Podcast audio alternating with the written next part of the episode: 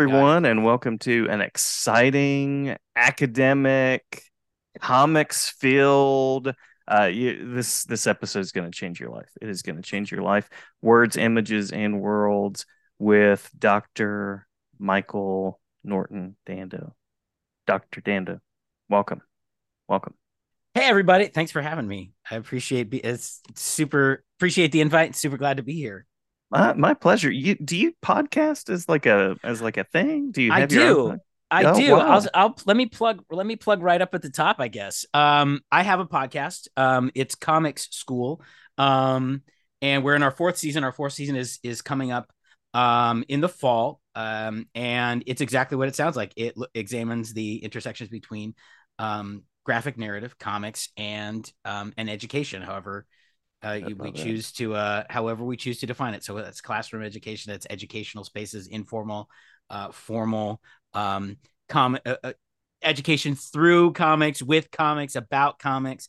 Um, we've had a lot of folks on there: John Jennings, um, Stacey Robinson, Julian Chambliss, a bu- a bunch of bunch of fun folks. Uh, Tim Fielder. Um, yeah. You you've not had me on there, which I Yet, no, uh, yet. right, right, right. check the check your inbox. Um, That's right. Typing so- the message now. Um, so yeah, I do. I I, I do podcasting. Um, and I do. Um, I, I have a good time. Um, started doing it. Um, uh, right at the pandemic, right at the onset of the pandemic. I teach a comics class. Um, I'm an associate professor at St. Cloud State University in St. Cloud, Minnesota, and congratulations Um, on your tenure, by the way. thank you. It feels I Mhm, almost said assistant, but uh, thank you to the to to everyone for their support. Um, and uh, I teach a comics uh, a comics studies class, and you know we went on we went online, and um, uh, it, uh, I usually would just bring you know I would bring folks in via at that time it was uh, another. Uh, it was a, another insti- uh, institution, uh, Skype.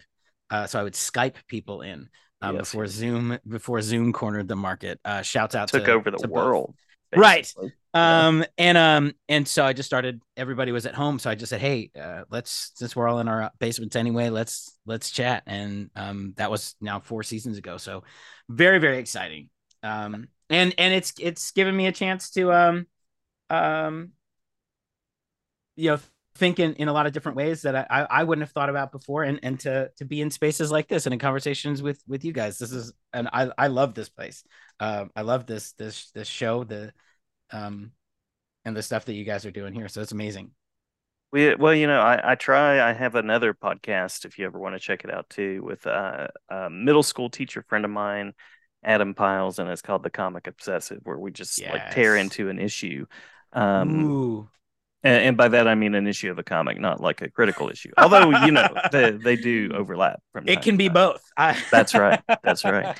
um and so i have fun doing that and then i, I just kind of started this really inspired by like a, a blog that i did and i thought well i'm writing to these people. Some of them don't have time to answer questions in writing. And so i thought well what would be awfully 2008 of me? I should do a podcast. Um, everything I'm- old is new again.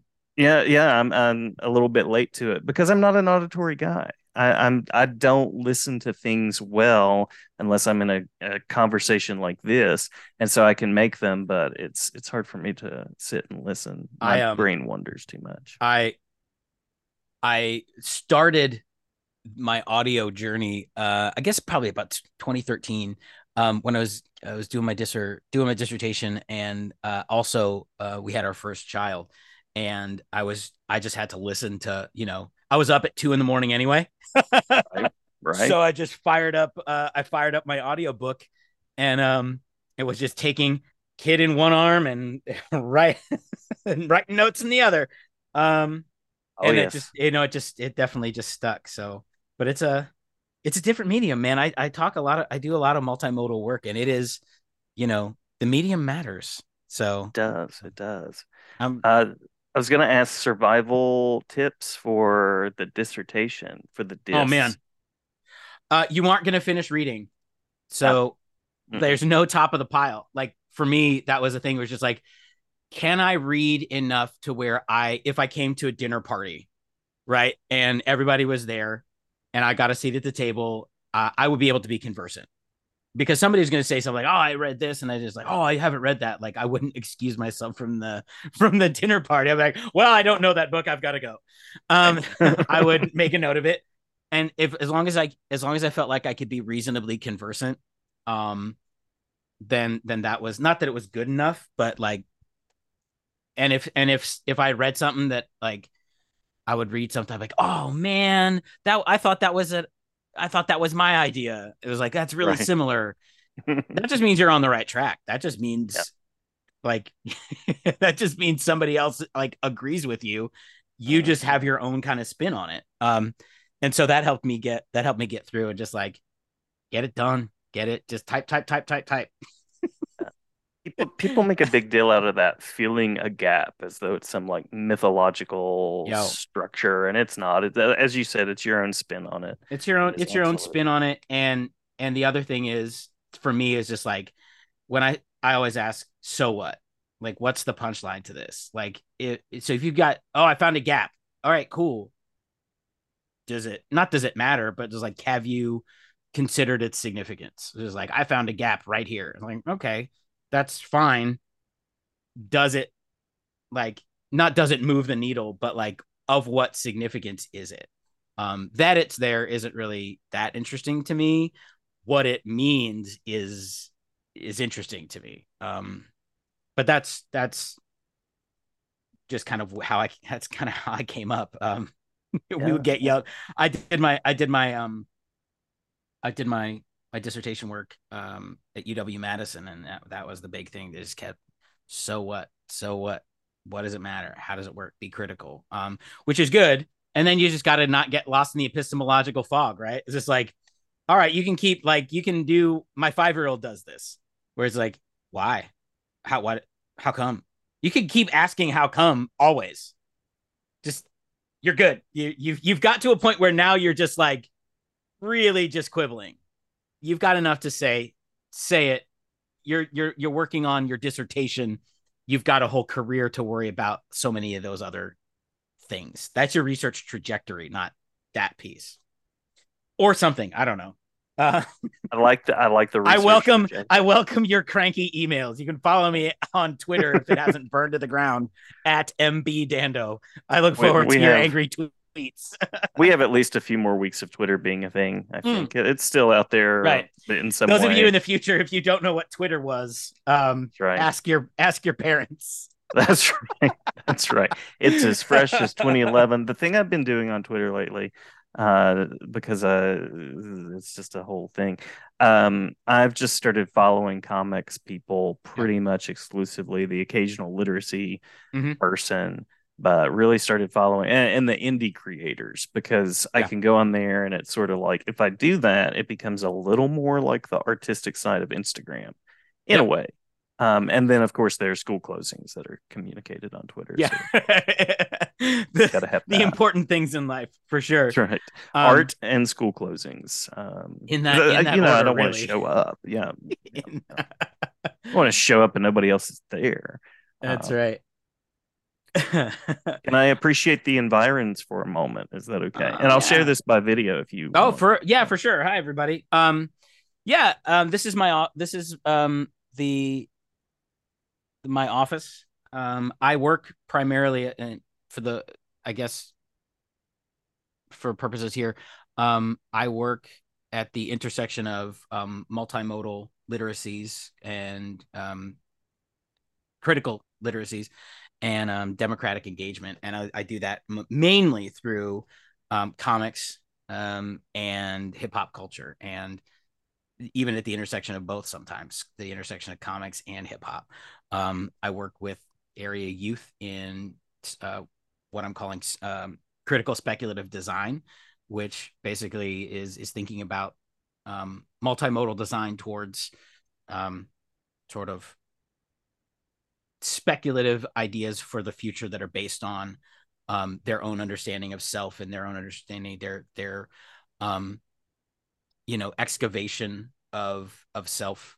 Their mm-hmm. um, you know a lot of um, work like Yolanda Sealey-Ruiz does the um, racial literacy. So we, we work a lot of that uh, with that. Um, for example, just as an example, um, Stephanie Toliver, um, mm-hmm. Ebony Elizabeth Thomas, uh, yeah, uh, those those those folks really inform a lot of the work that we do.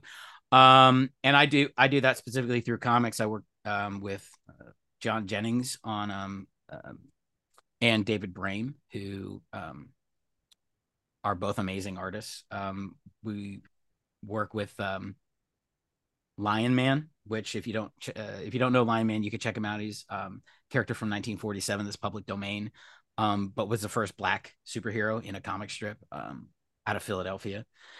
Um, and um, we we use that as um, Kelly Gallagher calls it uh, mentor text, right? We use we use that as a um, as a mentor text, and we talk about Afrofuturism um, with the understanding that there's many forms of futurism right? Um, indigenous futurism, um, Polynesian futurism uh, uh, across the board, right? Um, but we do Afrofuturism um, by and large because um, not because, but it is in sort of the the public square at the moment. Um, whether it's um, across the Spider Verse or into the Spider Verse or Black Panther or Wakanda Forever, um, a lot of Afrofuturist discussion is happening.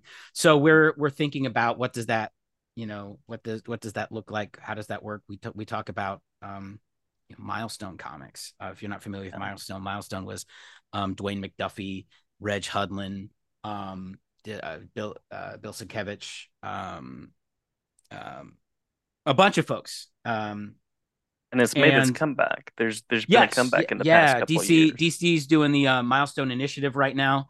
Um, and um and it's it's great you know static shock when i was a kid um static shock was the uh was one of the cartoons that i loved on it, at that point it was the wb uh, oh yes it was that mm-hmm. old the old like it was phil LaMarr who um uh, did the voice for Static Shock, um, but mm-hmm. but uh, right around of, the Batman Superman hour, right around the Batman yeah. Superman, mm-hmm. exactly right, exactly right. Um, a lot of the Ben 10 guys actually worked on, uh, I believe, and again, you, I look forward to your angry tweets. Um, but the some of the Ben 10 guys cut their teeth on that cartoon. Um, but but he was one of the big um uh Dwayne McDuffie uh wrote that um that character. And um uh he was one of the big characters that come out of that. So we look at speculative um design in terms of um the big question we ask is um I'm working with middle and high school youth um and I ask what do you want your what would you want your community to look like in 25 years um, yeah. And we picked 25 years pretty um, intentionally because um, it is in the foreseeable future. Um, you know, if you look at do the math real quick, folks, 25 years gets comes up on you quick. It, it flies like by. when I'm looking, I'm citing stuff and I'm like, that seems pretty recent. It's 2000. I'm like, oh no. Oh, right, right. Oh dear every time I there's a piece by William Kist that I love to cite, and then I'm like, but it's like right when I'm like, I'm citing stuff from 1995 that's like foundational now, and I'm like, I was there, right? So this, but it's this idea of it's the foreseeable future, but far enough away to where significant change will likely have occurred, right? So it's in a it, it's in a a zone of proximal change.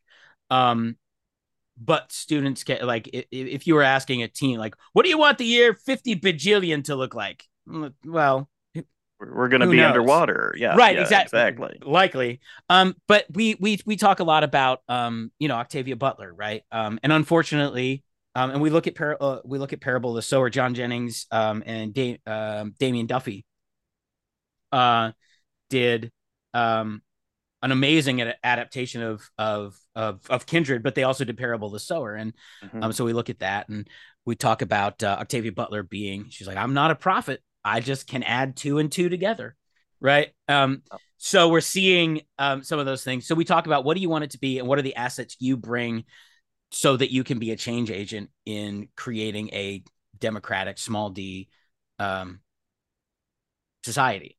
Yeah. Um, yeah.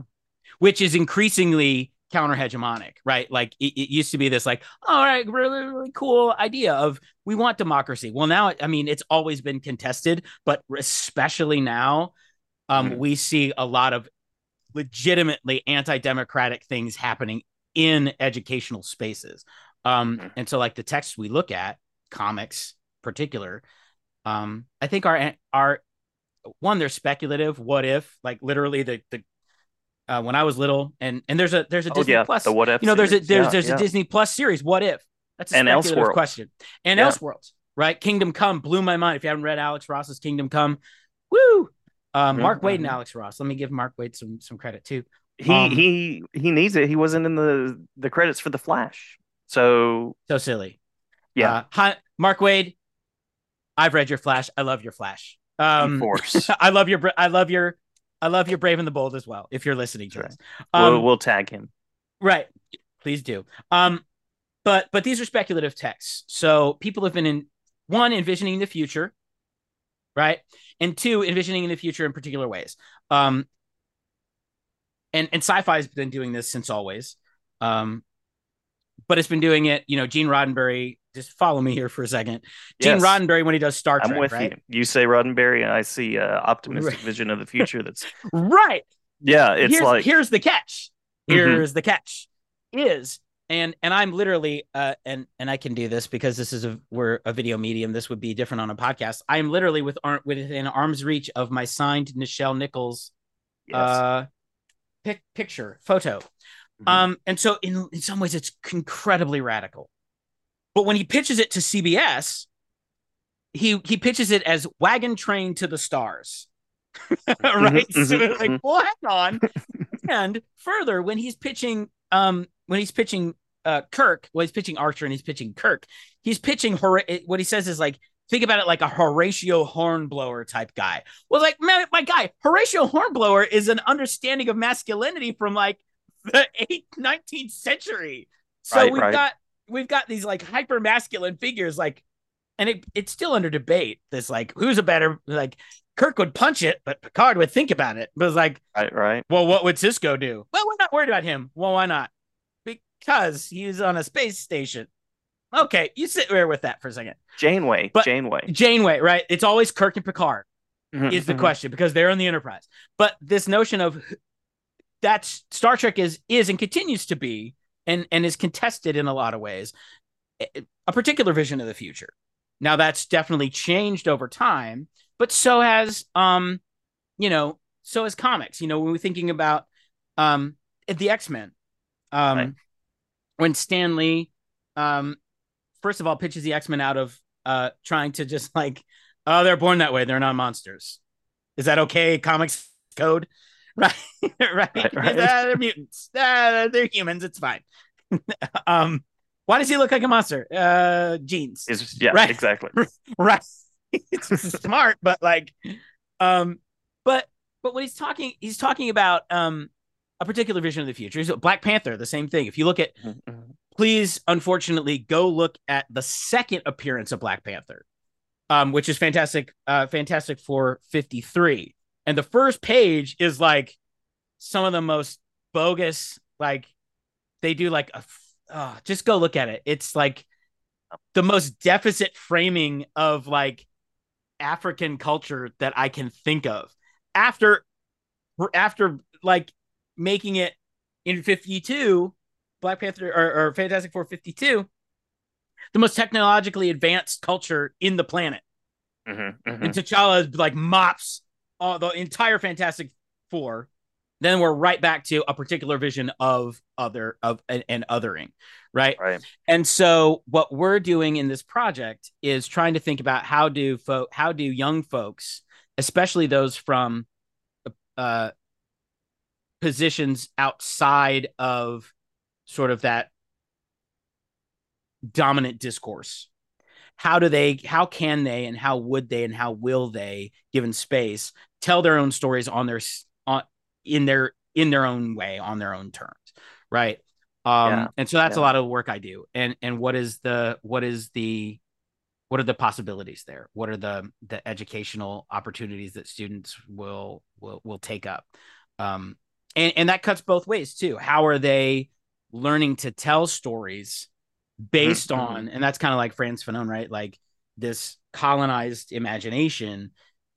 Well how do you then tell other stories that's what you know Octavia Butler talks about there's nothing new under the sun but there are other suns right how do you then begin to chart what's the cartography of the imagination how do you chart where those other suns are well you you have to look at different, you know, it's one of the things that's beautiful. You have to look at different pasts. Um, which is the, the the very question that Greg Tate and Mark Dery and Tricia Rose and Samuel Delany take up um, in Black to the Future. So, um, which is available to you know fire up your your Google machine. Um, mm-hmm, a, mm-hmm. a, a, a, community whose past has been deliberately erased. How does how do they construct a vision of the future? Um, we are somebody else's past, and that's one of the things we talk about. Is is so how do you understand yourself from your own past but then yeah. what is your responsibility to the future? With great power must also come great responsibility, which is um I I can't believe did you just make that up? Did you I just... did.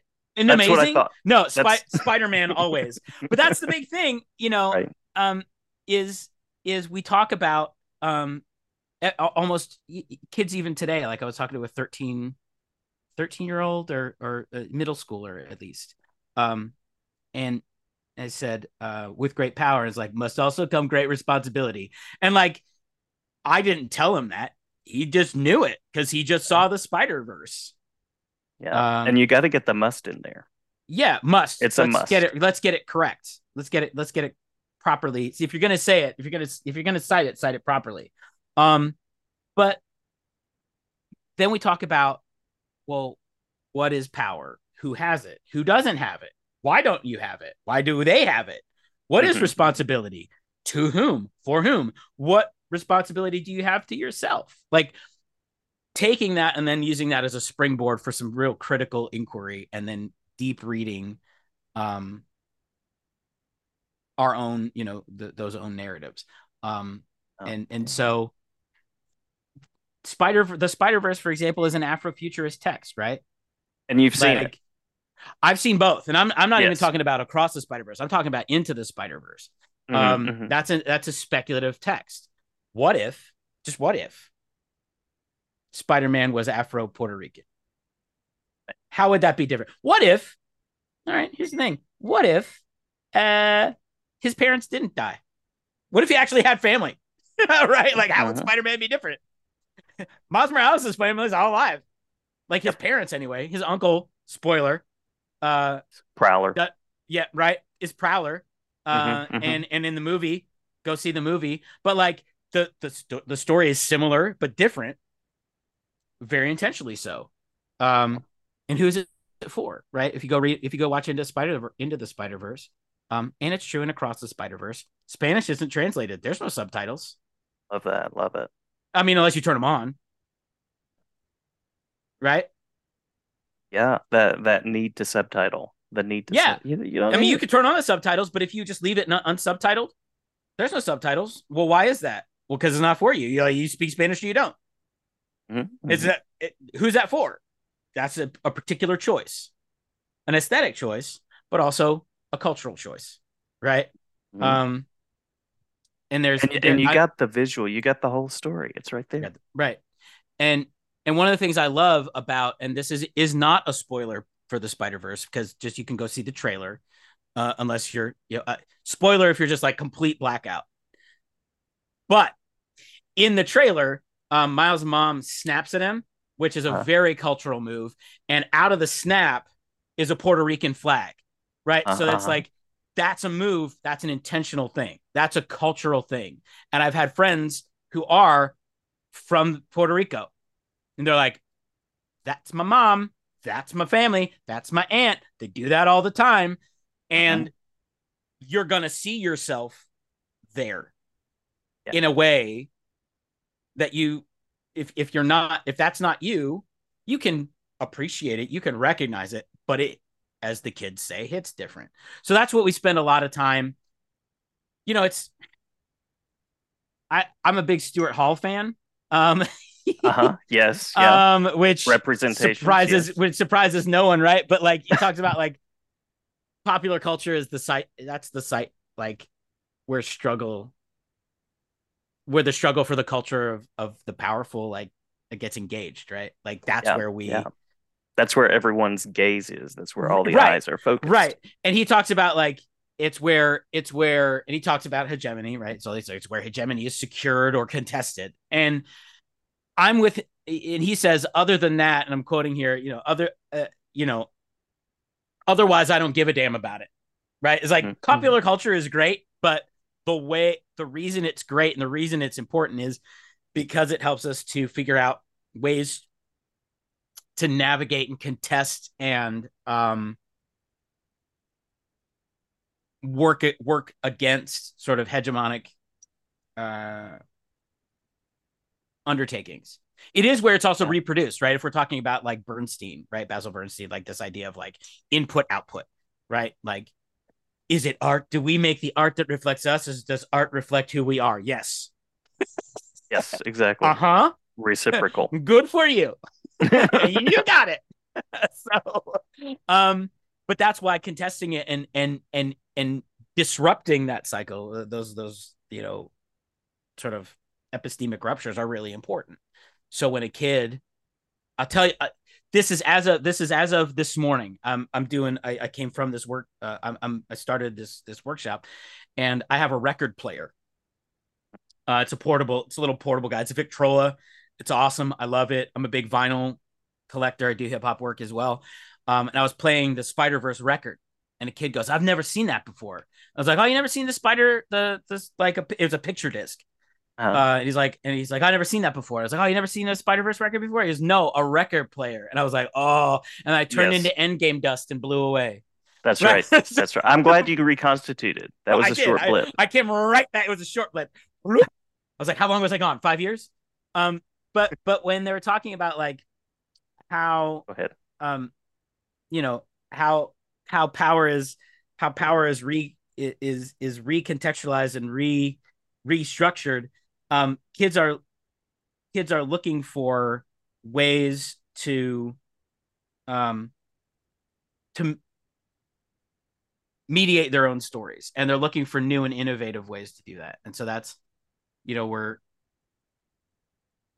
we're thinking about what is the what is the cultural terrain that they're working that they're working on because they they were very um excited to see that mm-hmm, mm-hmm. not like oh that's a weird relic from the fact It's like i never seen that before what is how not how does it work the phonograph but they're like oh that's interesting i've never that's not something yeah. i'm that's not something i'm familiar with i can find those i can find those those tools to contest that cycle, I can mm-hmm. find mm-hmm. tools that I'm not familiar with. And that gets to what Robin D.G. Kelley was talk would talk about, right? Freedom dreaming. But, you know, he talks about like, and I'm paraphrasing, but but hopefully not by much, right? Like this this idea of um without new visions, without new visions, we don't know what to build. We only know what to knock down. Mm-hmm. mm-hmm. Right. We know what we don't want. Right. And if you don't have new visions, then you end up he call he says confused, rudderless, and cynical. Which we see right? a lot of. Which we see a lot of. Mm-hmm. But revolution, and this is well, he talks a lot about that, right? Is but revolution is in a um he what does he call it? He calls it um uh is not revolution is not a series of clever maneuvers. right? Um it's, it's usually a, process, a simple idea. Right it's yeah. it's a process that transforms and so that when we look at how do you tell different stories what are the ways like a simple record player is like oh i have a new tool to to kind of re rethink myself um mm-hmm. those mm-hmm. stories um miles morales' story is a way of rethinking myself i see myself represented there and that's important but then what does that mean for mm-hmm. me in ways i tell my own story um you know um, and there is room for criticism for sure. Um, always, always. But we can, we can, we we can, and we should criticize the things we love. It doesn't mean we, you know, completely disregard them. Um, it's like because, that why question over yeah, and over. If that's where yeah, you stop, yeah. if you stop at the criticism, right, uh, then you wind up not really connecting with anything. We we can be critical. We can say, all right, well, I do, I do wonder um, about, for instance, like misogyny. I I worry about um um what happens when there are particular ways that the self is presented this idyllic um uh, you know, Superman. Uh, and it's like, well, that doesn't look like me. Like just from a morphology standpoint, like right. So like that can be that can be troubling. Like we can contest these things, but we can also see what is the work that they're doing. We can say, all right, well, why is he presented that way? How does how does that work? What about this is being sold? How do we engage in critical media literacy, which is a, I think a huge for those of you wondering like how do I even like why would I even bring comics into the classroom? It's a an incredible it's an incredible avenue for critical media literacy for Absolutely. deep reading and close reading of, of multimodal texts, right? Mm-hmm. Um, and they're deeply, you know, they're they're serious. They can be liberatory. They can be radical if you bring that framework along with you. I deal a lot with um, critical race theory. Yeah, I said it. Mm-hmm. I welcome your I welcome your tweets.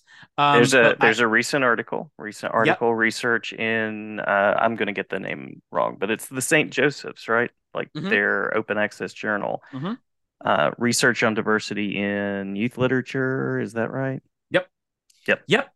Um, that uh, I I I uh, towards a framework of critical race theory in comics. Um, mm-hmm establishing a framework, not a recipe, but when you're looking at X Men, uh, what does it mean as a marker of difference? But then what does it re what does it reinscribe? How is how is it only partial? How is it partial? How is counter narrative mediated along racial lines? Um, mm-hmm. How do we how do we think differently about the ways we are engaging um, engaging questions of race, gender, and class intersectionally um, mm. in these in these spaces. Um, which you know, one of the things I think that, that uh, for example, Bitter Root does by David Walker and Sanford Greene, Um, it, it really does. It's a very simple premise. Um, Ghostbusters in the Harlem Renaissance. Fight racist fight racist monsters. Fight white supremacy monsters. Go. Um, it has won multiple eisner awards and well it should have. Um, so if you're looking at if you're looking at something to read um, there you go. Um, but it but that's a that that book is very much a a, a steeped in critical race theory um, and i'm not going to ruin i don't spoilers because if you haven't read it you need to um, fix your life um, but right. but it speaks to um it, it speaks to um that one in particular um speaks to all of those all of those issues um that take up or at least try to in in those educational spaces um they can be th- these can be radical texts and they can be enjoyable. Mm. that's the other thing is they can be some, amazingly humorous and yet right. critical and deep. Yeah. Right. Like i love these things that i'm about to seemingly sound like i don't like. Um i love persepolis. I love Maus. I brilliant. Br- absolutely brilliant. I would venture a guess that unless a teacher gave a middle schooler that text, they wouldn't probably go to their local comic shop and pick it up. They're more likely, more likely true. to pick up X Men. True, true. Look, that's and more likely statistically, mm-hmm. probably both great, both great texts. Um, mm-hmm. both are incredible. Like God loves, man kills is a brilliant treatise, troubling, problematic, interesting but Chris Claremont says, okay, well, if this is about difference, it's not even a metaphor anymore about race, about humanity. Up until that point, is like, see, they're different, but different is good. Don't get mad. It's pretend. He's like, no, we've been doing this the whole time yep. in yep. real life. right? What? And then Kitty, Kitty's real wild and being terrible. And it's like, Kitty, relax a little. That's right, everybody. Welcome back. And back. had a chance. That's right. That's right. That's right, we true believers. We were we were talking during the break, and I'm gonna spring this on you right now. If you would like to continue this conversation, if you'd like to hear more of this conversation, I propose that we Mhm. bring we do a team up and you come on my podcast and then we I talk love about it. that. What do you think about that? We'll do a team up, a giant sized team up. Love it. I love it. Fantastic. All right. So stay tuned, true believers. That's right. Not since Moon Knight and the Shroud Oh gathered together. oh man, that's that. That's high. That's that's That's a good one. lofty company. That's a good one. Um, That's a good one. I mean, Moon Knight in himself is good company. Lofty company. Absolutely. Um, Yeah. You were talking about Maus and Persepolis and how these things Yeah. have been sort of brought into the canon and how yeah. a student might not. They are they yeah, They're, they're, they have their they have their place, but they but I think one Unless of the you're in a place we- where they're banned. and well that's that's one of the things that that i that will will kind of the cliffhanger will be be that a little bit but um those are really, Get my really shark repellent. We we need next bat time friends we need to be mindful that um we don't do the same thing with comics as literature that we do with any other form of media right it's like well this is high literature Mhm, it's like, mhm. all right, cool. So's Daredevil, Yep. right? So Yep. I love Maus. I love Watchmen. I love Persepolis. I'm trying to think of some like time, and I, I mentioned Watchmen because Watchmen makes like times hundred novels, right? But like Mm-hmm. Jerry Craft just won the Newbery Right. for like a story about a kid who goes to school. Mhm. It's it's important. It's meaningful. It's marvelous. Uh, it has been contested, but it's fun It's my kid loves it. My my my nine year old eats it up. He's read all three. Yeah. So it's Yeah. this notion of when we're talking about comics in education, what we have to be is yes, it's literature. Yes, it's it's meaningful in in coding and encoding and decoding and and all these things that that are really meaningful from a you know from whether you're just learning to read language acquisition et cetera i've, I have friends who've learned to read english you know through comics right Mhm, they they, mhm. they they um you know the, they speak uh for instance maybe uh, portuguese and then learn english through comics that's fine. Um but what we need to do is we need to make sure that we don't do the same thing that we do often. I would say we i'm, I'm, thinking about in broadly um that we don't smush the love of reading. Smush is the right? Is the operative term. I've been like well you're gonna love this. It's comics. It's like it's about it's about the iranian persecution. Like it's really important and i love it and it's great. Like i one of my favorites um there's a great one uh, it's called the weight of my shadow.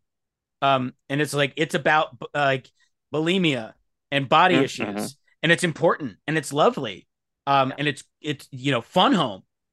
Wonderful. Alison Bechdel, holy moly. Yeah. uh i just you know sometimes a kid just wants to read about miss D- moon girl and devil dinosaur and that's cool too. and that's cool too and both have like if you both have things to say Mhm. and both have both have their places depending on what it is are you trying to accomplish and that's on you as an educator it's like what are you trying to do here Right. Comics Are are, you- they're not one thing. They're not one Exactly. thing. So it's not like, oh, you you like uh you it's like a medium not a genre That's right. That's right. Bumper sticker. You you Yeah. like Marvel, you're gonna love Fun Home. Basically that's you like pictures yeah. Yeah. you like spider-man here's this oh my god ah, ah, what's happening it is good i It love is. both Yeah. um Same. but there are important things to say um, through both texts. Mhm, What is mhm. it that you're trying to accomplish? Is the one of the things I would say in, in thinking about what's the future. The, the future is multimodal. Um, education is going to be inherently. It always has been, but but it is increasingly, you know, with the advent of AI, et cetera, et cetera, um, increasingly multimodal. We need to be critical about those things. And we need to um, be asking questions um, Yeah. and asking the right questions. So um, I would recommend, for instance, Disney on Disney Plus if you have that. And I understand Disney owns Marvel, and I've given Disney an inordinate amount of my money. Right, right. I, I had this Uh, moment today where I was like, they do, they do. Uh, Sometimes I have to remind myself, like Disney owns that too. Yeah. Yeah. Yeah. Um, but Moon Girl and Devil Dinosaur, not only is it a streetcar, a graffiti streetcar come to life, it's dealing with what does it mean to be a young African American girl living in the United States um, as a like really smart kid, not mm-hmm. exception, not an exceptional, but not an outlier. She's a right. nor she's a regular, she's a regular, regular kid. What does that mean? How do I navigate mm-hmm. this? I can't outthink some of these problems, even though I am a super genius. Mm-hmm, I have a mm-hmm. giant dinosaur that follows me around like a Labrador. How do I navigate that? There's no formula for that. I mean, we've all been there. Um, exactly. Yeah. But but the, the dinosaur's what, a metaphor. Yeah. Learning to it's not not a metaphor. Uh, right.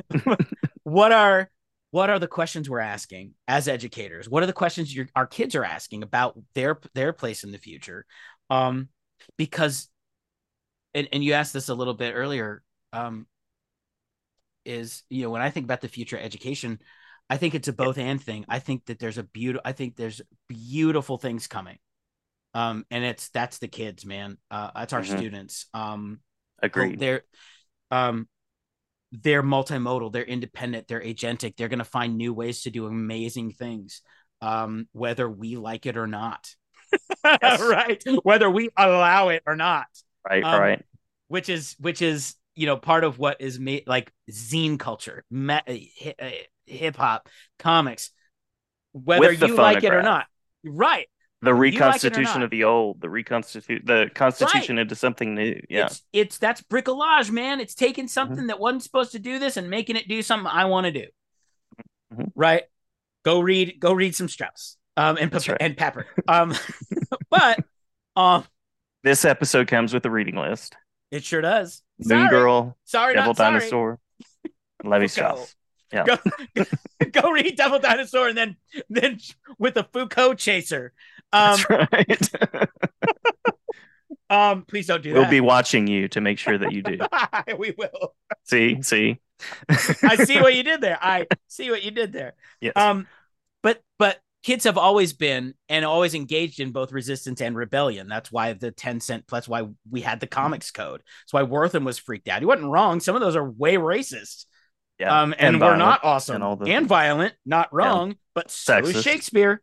Yeah. And sexist right and so like it's about that control that 10 cent plague is like it's about that control um, mm-hmm. and kids are going to find learners are going to find ways to navigate those parameters the the bummer about the future of education is left uncontested we see in places like uh, florida like texas like everywhere where books are being banned or or or contested because why because well, we know why. We because white supremacy. Um, yeah. and yeah. and and this idea of control. And if you don't, if you are out of my control, then um, then what's going to happen? Then you're going to have ideas for yourself and contest the way things are. And I like the way things are. So you, no reading. Yeah. Well, that's. I mean, we're having the same, a similar discussion in my mind of like literacy. Literacy was foreclosed to like Frederick Douglass and Nat Turner. Mm-hmm, mm-hmm. Or I mean that Freirean concept of like the the liberation of literacy. I mean, when you want to hold someone back, you take away their yes, ability to read, write, that access right. to critical thinking, critical right. communication. And that's I mean that's and that's what Douglass is talking about too, right? It's like you're not a person isn't truly free until they can read and write. So if we can um, and then Carter Woodson talking about like if you control control a person's actions, the, uh, the thoughts, then you can control their actions right? Which is mm-hmm. the whole point of trying to figure out how to tell history and how to think about history and tell your own stories. And that's the project that that that I undertake through comics or that I'm undertaking through comics is is is that it's a it, it's literacy towards liberation on your on our own terms because left uncontested that's Toni Morrison mm-hmm. right if there's a story that that you haven't read then you must write it because as Zora Neale Hurston talks about they'll kill you and say you enjoyed it they'll tell the story for you. Nature abhors a vacuum. So mm-hmm. we've got to figure out ways to to navigate that. And I can't what I've what I tell what I try and communicate to my students is like there are some things I cannot do. Right? I don't believe in absolute free will because I can't have an idea for you. And I certainly can't tell your story for you in a mm-hmm. way that is going to be meaningful in any good kind of way. I can tell the story. Black Panther. Yeah, exactly. Like Mhm. I need I need to um as Ludacris said, get out the way. Um, I'm dating Nice, myself a little bit. But Strauss, yes. ludicrous. Yeah, yeah. Yeah. Ludacris, Moon Girl, Strauss, Foucault, Freire. Enjoy your reading list. That's right. That's right. but that's but that's the thing is these things are deeply intellectual when we Mhm, take them they are. seriously. And kid and and people know that. Why did Spider Verse make um I, it was like 120 something million It, in it the first week, first killed it. weekend? Yeah, yeah. because because folks understand that there are interesting important stories to tell in ways that are meaningful and they maybe haven't read Freire and they maybe haven't read Fanon but they know that my when Miles Morales says people are trying to tell me about my own story and I'm nah I'm going to do my own thing that hits for real for real Mhm. and they maybe can't quit the you know you and me we spend our we got a bunch of books back here I, you know Right, right. Mine are digital, but yes. right but but right like i got i got uh, i got punishment and control back here uh, i got pedagogy of the oppressed um Yep, yep. You, right you've got the reading list right there. but but that's because that's my role in this uh in the system in, in this in this structure right? My role here is to like think about it and then like try and mobilize. That's not everybody's role. Um and and and you can't like if that if they're going to get those no, those notions if people are going to get those notions from spider-verse cool but they are It deeply works. it's not less intellectual. In fact i would Agreed. say and sometimes it's more it- like it's more so because it hits at a at a visceral level like hmm sometimes things are so beautiful they move me and i can't articulate why. I just know i'm my face is wet. Yeah, True, true. That's hu- that's that's humanness and i that that's that's shared humanity. And so that's what we're trying to get at um is looking at how do folks tell if toni morrison's right tell right then you must write it. Well you can't just tell a person that's robin dg kelley. Again you can't just say like go write it. Hmm we have to work we have to collaborate. We have to stand shoulder to shoulder with those folks who are 12 13 14 and i work in secondary education I, I work in middle with middle school and high school students. Um, when i'm not teaching i'm a teacher education student uh, uh, teacher education professor. Um, so i'm teaching teachers but i'm st- we're standing shoulder to shoulder i'm not telling a student what to do i'm working together with them um, And Yeah. I'm just to reflect, I'm thinking about, I mean, you're talking about speculative as a vision of the future, but it's not underwater. It's not Waterworld. It's not Right. Costner with gills. Um, Right. You're talking about the phonograph. it's And so it's this this vision of self, vision of the That's right. future. and and you know in cl- i guess to wrap up here when we're talking about speculative we're not talking about simply pretend we're talking about when i make particular social political ideological cultural commitments right to my family to my neighborhood to you know the people around me that i love myself then what does that mean for how i move through the world going forward in the future so it's an right. It's that ideological commitment. It's not just like, well, it would be. What if I pretended to do this? That'd be cool, but so what? It's not flying cars. It it just can be. it. It can be, Mhm. but it's not just flying cars for the sake of flying cars. Right? It's okay, why does that work that way? How does that work? Why would that how do how can we think about what would the implications of that be for flying cars? Well, now the air is also has traffic in it. The sky has traffic in it more the more so than it does now.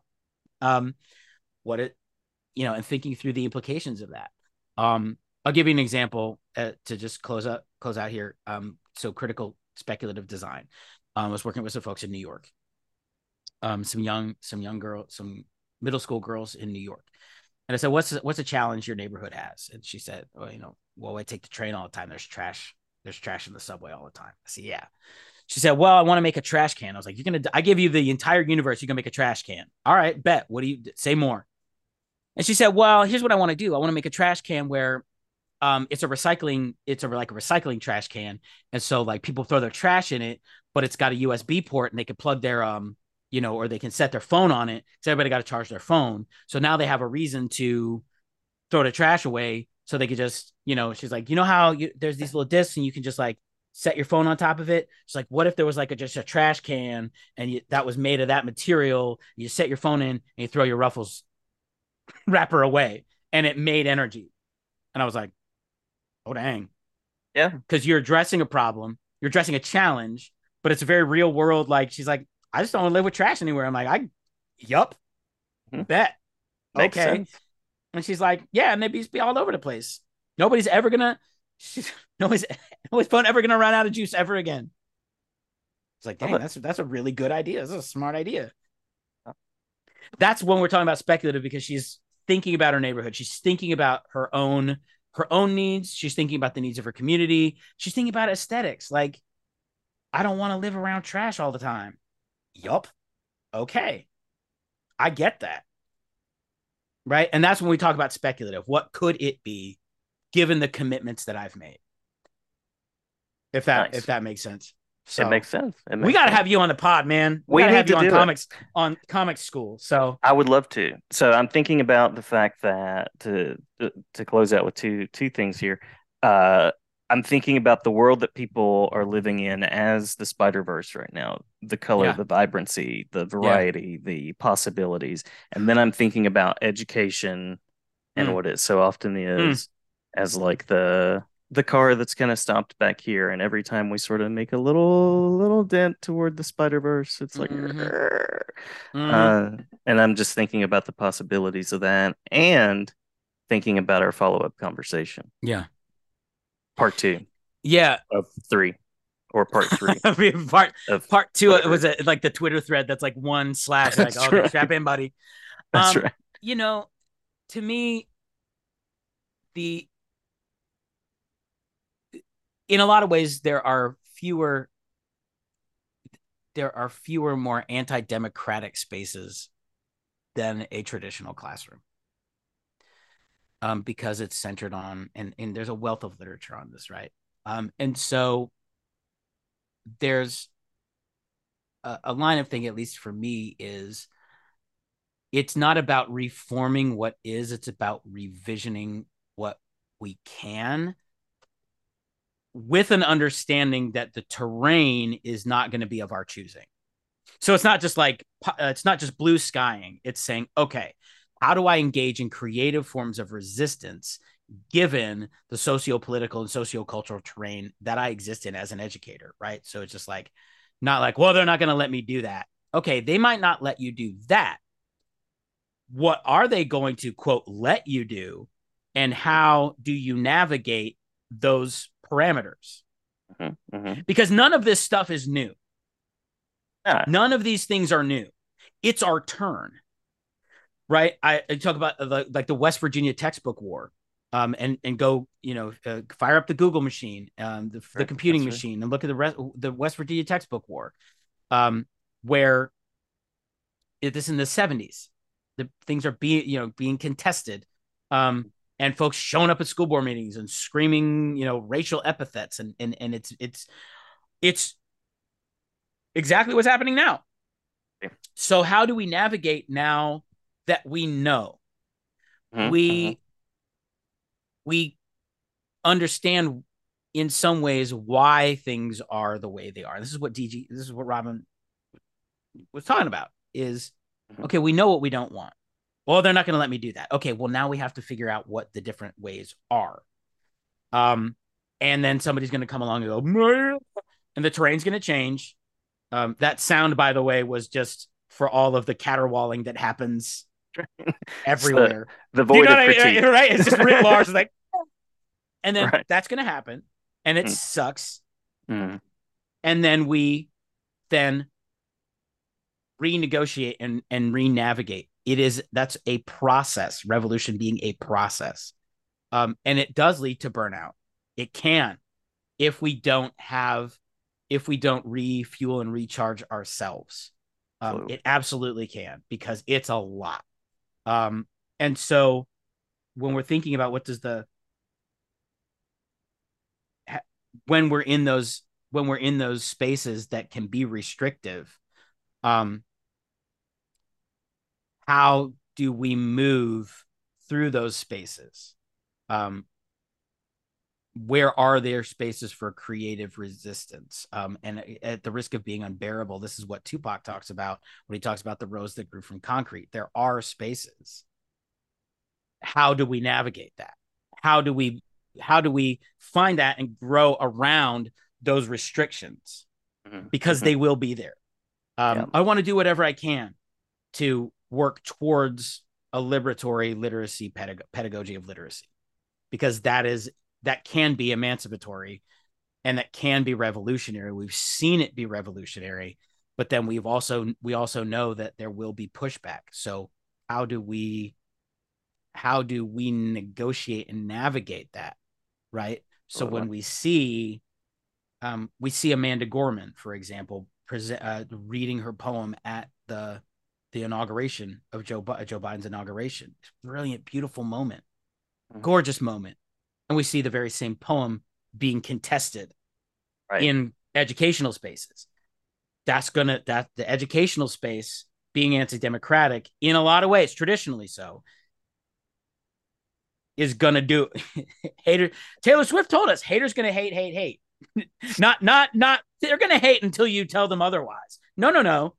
So we have to understand that that's what's going to happen. That we have to be don't get ready, be ready. We have to navigate those spaces, which those speculative practices can help us can help us acclimate to asking ourselves the what if.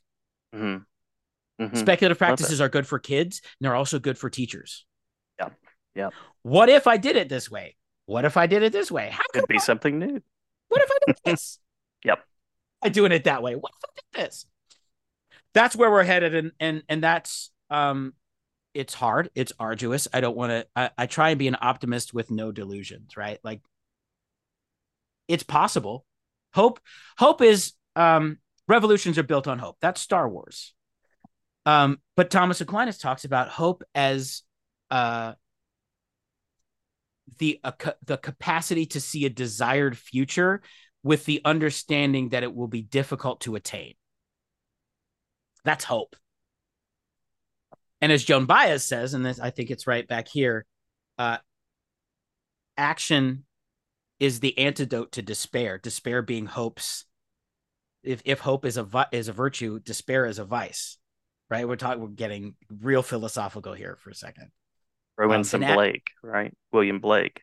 Mm-hmm. Without so contraries, there is no progress. Bingo.